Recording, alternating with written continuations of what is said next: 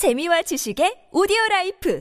팝빵 러시아와 함께 야욕을 드러내며 세계 평화를 무너뜨리는데 일조하고 있는 중국. 이런 중국이 향후 내놓을 예정인 폭격기들은 평화를 방해하기에 있어 충분한 스펙을 가지고 있는데요. 한반도에 중대한 위협이 되는 것은 물론 자체적인 입장이지만 미 공군이 개발 중인 차세대 폭격기 B-21보다도 뛰어나다고 주장하는 중국의 차세대 스텔스 전략 폭격기들에 대해 한번 알아보도록 하겠습니다. 먼저 소개해드릴 중국의 폭격기는 H-20인데요. H-20은 중국 공 공군이 개발 중인 스텔스 폭격기로 H-20의 스펙은 미국의 본토마저도 충분히 노릴 수 있는 수준이라고 합니다. 중국은 이 폭격기가 괌과 사이판, 파푸아 뉴기니 근해를 연결하는 가상의 선인 제2도련선과 그 너머 지역을 타격할 수 있는 역량을 보유하고 있다고 설명했고 일부 전문가들은 H-20이 하와이의 미 공군 기지까지 은밀하게 폭격하는 것이 가능할 것이라고 말하기도 했는데요. 이런 스펙이 알려지다 보니 일부 서방 군사 전문가들은 H-20 20이 미중과의 관계 속에서 game changer가 될 수 있다고 전망하기도 했습니다. 그나마 알려진 H-20의 스펙은 최대 이륙 중량 200톤, 최대 적재 중량 45톤, 스텔스 공대지 순항 미사일 또는 극초음속 순항 미사일 4대를 장착할 수 있는 것으로 추정되며 공개된 H-20의 형상은 매우 독특하게도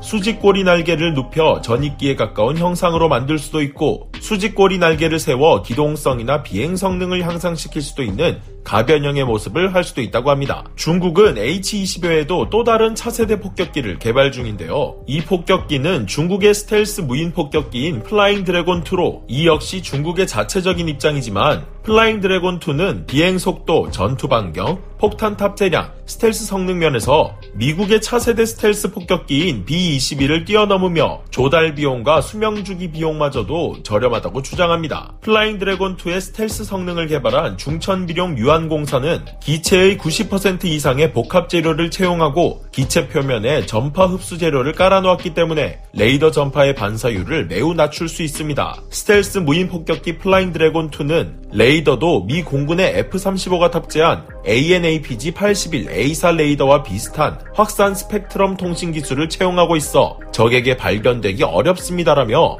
플라잉 드래곤 2의 스텔스 성능에 대단한 자신감을 보였는데요. 지난 미 국방부의 발표를 통해 공개된 플라잉 드래곤 2의 비행 거리는 미군의 괌 기지까지 도달할 수 있는 8,500km로 발표되었지만 다른 군사 전문가들의 의견은 하와이까지 공격할 수 있는 12,000km로 본다고 전했습니다. 실제 한 중국의 군사 전문가는 중국 의 스텔스 폭격기들은 3대 핵전력 구축의 일환으로 미국의 영토까지 도달하도록 설계됐다고 밝히기도 했는데요. 만약 폭격기 폭격기들이 계획대로만 개발이 된다면 이 폭격기들은 중국의 중대한 전략적, 역사적 의미를 가진 항공기가 될 수 있습니다. 물론 모든 것이 계획대로 개발이 되어야 하는 것이겠지만요. 하지만 이번엔 평소와는 조금 다른 것 같다는 생각이 드는 건 중국 자체적인 평가가 대다수지만 일부 서방 군사 전문가들 역시 이들의 스펙에 대해서 조금은 동의하는 의견을 내고 있다는 것입니다. 이것들이 현실에 등장하게 된다면 말맞다나 이 중국의 폭격기들은 게임 체인저가 될 가능성도 있고 한반도에 큰 위협적인 존재가 될 수 있을 것 같은데요. 여러분들은 오늘 소개해드린 중국의 차세대 전략 폭격기들에 대해 어떻게 생각하시나요?